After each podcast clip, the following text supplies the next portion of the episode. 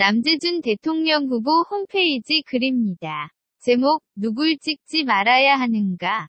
작성자, 디아로님.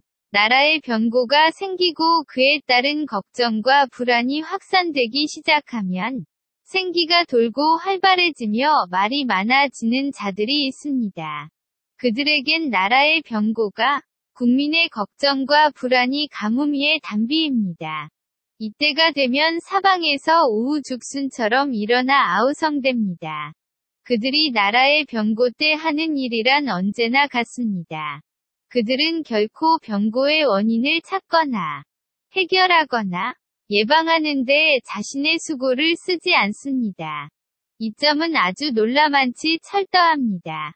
생산적인 것에 자신의 수고를 쓰지 않는 것은 이들의 오랜 전통이며 삶의 방식이고 그런 삶에 최적화된 사고방식을 갖고 있습니다.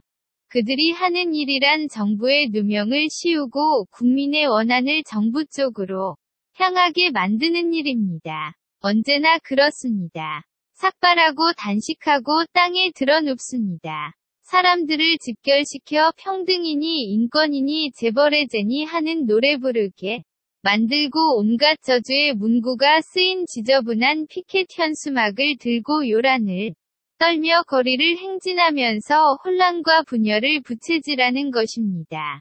국민을 진정시키고 혼란을 잠재우고 안정으로 이끄는 법이 없습니다.